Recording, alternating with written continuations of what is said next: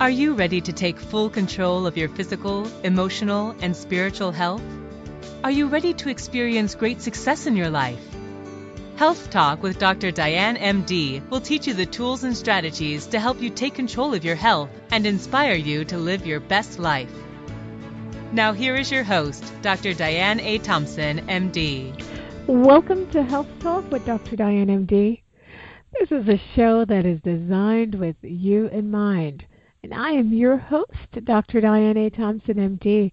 And of course, the goal here is to share accurate health information and provide inspiration that may help you to improve your health as well as your life.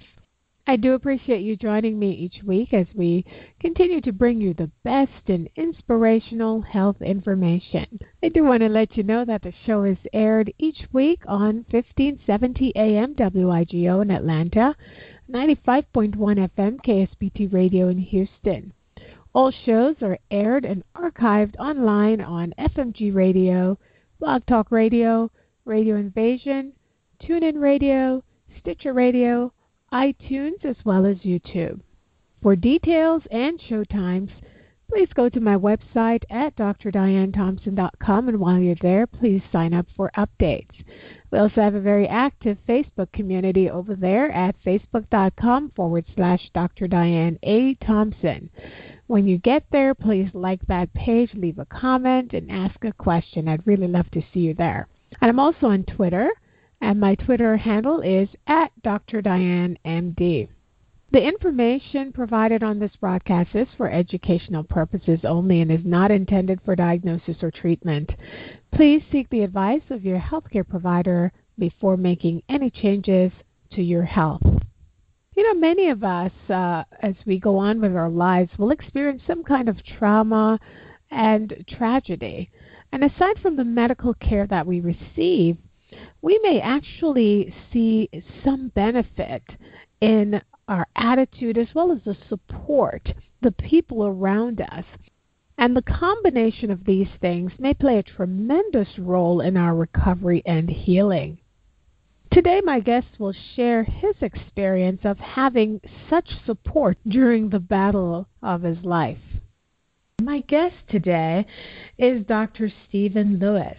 Uh, Dr. Lewis received a PhD in exercise physiology from Stanford University and is an internationally known researcher and teacher. Steven Lewis is also a two time survivor of pancreatic cancer, and he is the author of the book, The Ripple Effect How a Positive Attitude and a Caring Community Helped Save My Life. Welcome to the show, Steven. Thank you so much, Dr. Diane.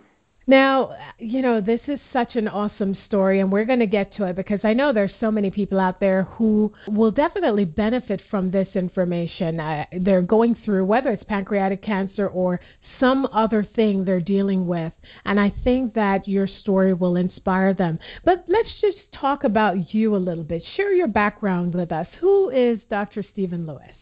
Well, Diane, I was uh, born in Brooklyn, New York. I grew up there, uh, attended Samuel J. Tilden High School, Brooklyn College, uh, spent a year uh, at Columbia University where I got a master's degree, and then uh, went moved to California and uh, went to Stanford University where I studied exercise physiology, cardiovascular physiology.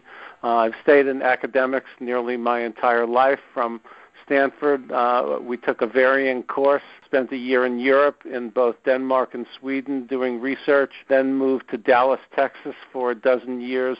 Uh, and worked at the University of Texas Southwestern Medical School uh, as a researcher. From there, moved to Boston University, where I was a department chair for a while and a researcher in human physiology, uh, and uh, worked a lot with the U.S. Army labs in Natick, Massachusetts for several years. And then I got sick with pancreatic cancer and uh, uh, went through a lot of the experiences we'll be discussing today. Uh, and during the time of my recovery in the past uh, seven or so years, I, I've spent time teaching at the medical schools of uh, on St. Martin and St. Kitts uh, islands uh, in the Caribbean. Currently, I'm a professor uh, at the Charles Schmidt College of uh, Medicine at Florida Atlantic University in Boca Raton, Florida. Oh, and so of course the thing we'll be discussing today is your experience with pancreatic cancer. So, uh, when was this, and what what did you start experiencing? So, uh, talk us through this diagnosis. What happened when you knew something was wrong? Well, my wife, my son, and I were driving out of Boston, out of town for the weekend. We stopped for lunch on the Massachusetts Turnpike uh, and as we were eating lunch outside on a, a beautiful uh, late summer day in New England, my wife and my son looked at me and said, "Gosh, you're turning yellow. Your your face, your neck, the whites of your eyes are all yellow." Uh, and immediately I had a sense of alarm, but I didn't want to alarm them too much. I knew that from my experience in physiology that that yellow color was jaundice so I, I called my uh, uh, personal physician. He uh, it, it was a late Friday afternoon in Boston. Uh, Boston hospitals were emptying out. He said, "Go and have a CAT scan in where you're going to be visiting in Western Massachusetts, and let's go from there." Now you said you knew that yellow color was jaundice, but were you even thinking pancreatic cancer? Well, in the back of my mind, I knew that my mother had passed away from pancreatic cancer about uh, 30 years previously. So I was, there was some concern, but my feeling was, you know, I've always taken very good care of myself physically, never smoked, never did drugs, ate a healthy diet, always exercised, and I assumed that this might be something else. And my doctor didn't want to uh, alarm me, so he suggested uh, possibly hepatitis or uh, a gallstone. So now you call the doctor, you're going in. So talk us through a little bit of the whole process of you getting that diagnosis because my family also, we had a close family friend who had this diagnosis. Uh, initially for him, just like you mentioned, relatively healthy guy, really no one thought of that to be honest. And so it took a moment for him to actually get the diagnosis. And when he did, there was some confusion about the approach for treatment. So, talk us through now what happened with your diagnosis. So what happened was that I proceeded to get the CAT scan that evening in the small hospital in Western Massachusetts. The scan was clear; there were no obvious masses, but the doctor said, "You know, we this is a low-resolution scan. Go back to Boston the next morning, have it done in your hospital in Boston uh, with the high-resolution scanner." Uh, and when I went back the next day and had the high-resolution scan, there appeared to be a small mess on my pancreas, and and uh, they of course needed to follow that up with an endoscopic biopsy to take a tissue sample to actually confirm uh, a diagnosis. So that Monday, it's a couple of days after the CAT scan, I had the endoscopic bio, biopsy of my pancreas, and uh, a doctor walked into my room, looked me straight in the eye, and said, "You have pancreatic cancer." Do you want to learn how to live a healthy, happy, and inspired life? Then listen to Health Talk with Dr. Diane MD, Thursdays from 6 to 7 p.m. Eastern Standard Time, right here on Atlanta's Incredible Radio, 1570 AM WIGO. Listen to Health Talk with Dr. Diane MD for tools and strategies to live a healthy, happy, and successful life. For details, go to drdianethompson.com.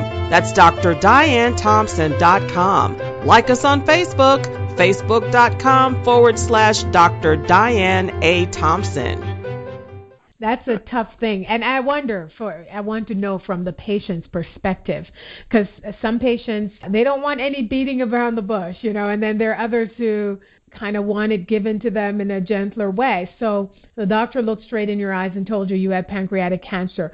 How did that make you feel and would you have wanted it delivered in a different way? I'm a pretty straightforward person, so it was a good thing that I, you know, in retrospect, I think it was a good thing that the doctor told me in that way. Otherwise, I would have been so sort of inquisitive about it. I would have thought he was hiding something, and it wouldn't have been the right approach for me personally. So obviously, it was a devastation. Uh, and my wife was in the room; she couldn't speak she uh, immediately went into like an out of body state where she was uh, an outside observer psychologically uh, uh, and trying to stay as calm as she could. Obviously, this was a, you know a terrible blow, and uh, with the whole sort of uh, vision in front of us of all this, it was actually uh, the couple of nights before when I had the CAT scan that there was a tremendous turning point in uh, in the situation for both my wife and myself because prior to the CAT scan I was very I became very fearful that it was cancer. And as I, I was waiting to go in to uh, have the scan and and mind you this is on a uh, a very quiet Saturday night. Nobody's around dark basement room waiting for the CAT scan with a single light bulb uh, and and it's a very eerie situation, and I, and I was about to lose it, and my wife took me by the shoulders and said, "Look, you know, th- we've been through so much before. You know, we've been married for uh, 30 something years at that point. We've been through so much together. This is one more thing, and whatever you know we have to go through, we need to go through with grace."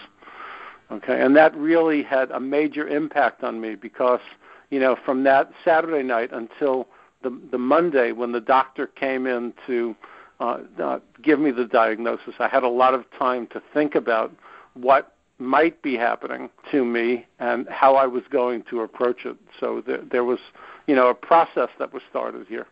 And I'm sure having the experience of your mother um, having had pancreatic cancer, and I'm going to assume that that was the cause of her death. Am I correct? Yes, it was. Yes. Yeah. So I, I'm sure that may have uh, weighed heavily, or did it? Did you think about? Did you immediately think about the possibility of death, given that you've had that experience before with your mother? Yes, of course I, I did, and that, and that was part of the terror of the moment. I mean, you know, knowing in general uh, that pancreatic cancer is typically fatal. I mean, more than ninety five or about 95% of patients with this diagnosis die within a year. This was a, a terribly frightening experience to me, and I, as I said, I, I was about to uh, panic, and uh, you know, my wife basically got me, you know, got me thinking about you know the process of what I would have to go through. I mean, she didn't we didn't talk about it explicitly, but just her taking me by the shoulders and her looking me in the eye and saying, you know, we need to go through this with grace, basically made me uh, in the time that I had to think while I was in the hospital waiting for the biopsy that I need to be positive because if I wasn't positive going forward, I need to pull myself together, not go into panic, not be negative because she wouldn't be able to handle it, it and then and then this negativity and fear would spread to our children, to my in-laws who are elderly, and to all those around us, and and and it would uh, become a situation where everybody was uncomfortable uh, which is a typical story with many, you know, uh, serious cancers that the, the patients don't want to talk about it. When they talk about it, they're negative. People around them become uncomfortable. They don't know what to say, and the whole experience, in addition to the illness, becomes one of emotional despair, confusion, and so on. And I wanted to try to avoid the uh, the emotional part, uh, the emotional negativity because I could see what what was potentially coming down the pike, so to speak, at me. Well, kudos to you for thinking about others while you're going through that and thinking about how your reaction may impact them. And also, kudos to your wife because sometimes we underestimate how important support from others can be when we're going through things. So I think it's great that she was able to get you in that place where you weren't negative about everything that's going on. But what about the rest of the family or even your friends? Like, how did you guys break this news to them? Because we sometimes forget that when we go through really devastating diagnoses or situations that is not just us but we have to you know there are other people involved so how did you have that conversation with friends and the rest of the family well, basically, what we uh, did, Diane, is that after uh, uh, I got the uh, diagnosis, I then the next day uh, met with the surgeon who was uh, going to be doing my Whipple procedure. As you may know, the Whipple procedure is uh, probably the, the best way to treat treatable, that is, pancreatic cancer.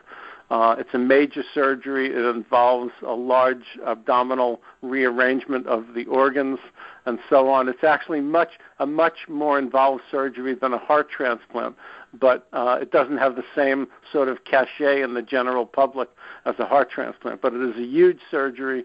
There are many people that have undergone this for pancreatic cancer treatment when the cancer is operable, uh, and so the plan was that uh, a week later I would have this major surgery, and so my wife and I turned around again, went back in the car, drove out to Western Massachusetts where we had uh, a second home, and at that point we plotted and planned what how we were going to deal with each one of our close-in relatives, and also how we were going to be dealing with friends. And you know the way we the way we planned this is that we we were only going to discuss the positive aspects of it to try to keep everybody calm. We weren't going to lie to anyone, but we were going to phrase all our comments in the most positive way that this surgery was a way of treating us. There was a potential cure out there, although not a huge chance, but still a chance for a cure, and we were going to be positive, and and and that's what we did. We told my son about this. My son had just returned from uh, two tours in the U.S. Army, one in Iraq and one in Afghanistan. He was now home again. He brought his Army can-do attitude along with him, so we discussed this with him. Uh, we, our daughter was living in Manhattan at the time. We told her boyfriend and and had her boyfriend tell her personally. So that was the best way we handled it from that standpoint. And then, of course, my wife, my in-laws who were elderly in their late 80s and 90s, you know, to whom any kind of cancer was a, was a death sentence. We had to be very careful about what we told them, and and and, and we were able to do it in a positive way. So it it it it, it took root from there. And then from there, I'll tell you how it spread out to friends and, and, and other relatives. Ah, okay. Uh, we are talking with Steven Lewis, and he is a two time survivor of pancreatic cancer and the author of the book, The Ripple Effect how a positive attitude and a caring community helped save my life. And what we're actually going to do is to end part one of our interview. We'll come back for part two, and during that time, we'll talk a little bit about his surgery experience while recovering from, from the Whipple procedure, as he just shared. And we're also going to delve a little deeper into uh, how might a caring community and a positive attitude help you? We'll see how it helped him, and we'll see how we can apply that to you, the listener. So we're going to end here for part one. We'll come back for part two of our interview. Please make sure to join us. And, and Steven, you will be here for part two to share this information. You have been listening to Health Talk with Dr. Diane MD on 1570 AM WIGO. Please tune in every Thursday at 6 p.m. Eastern Standard Time for the best in inspirational health information. If you have missed any part of this broadcast, would like to find out more about Dr. Diane A. Thompson, or would like to receive her ebook on stress, please go to drdianethompson.com. That's drdianethompson.com. And like us on Facebook at facebook.com slash Dr. Diane A. Thompson. Remember, your health is your wealth. So do something healthy for yourself. Have a great evening.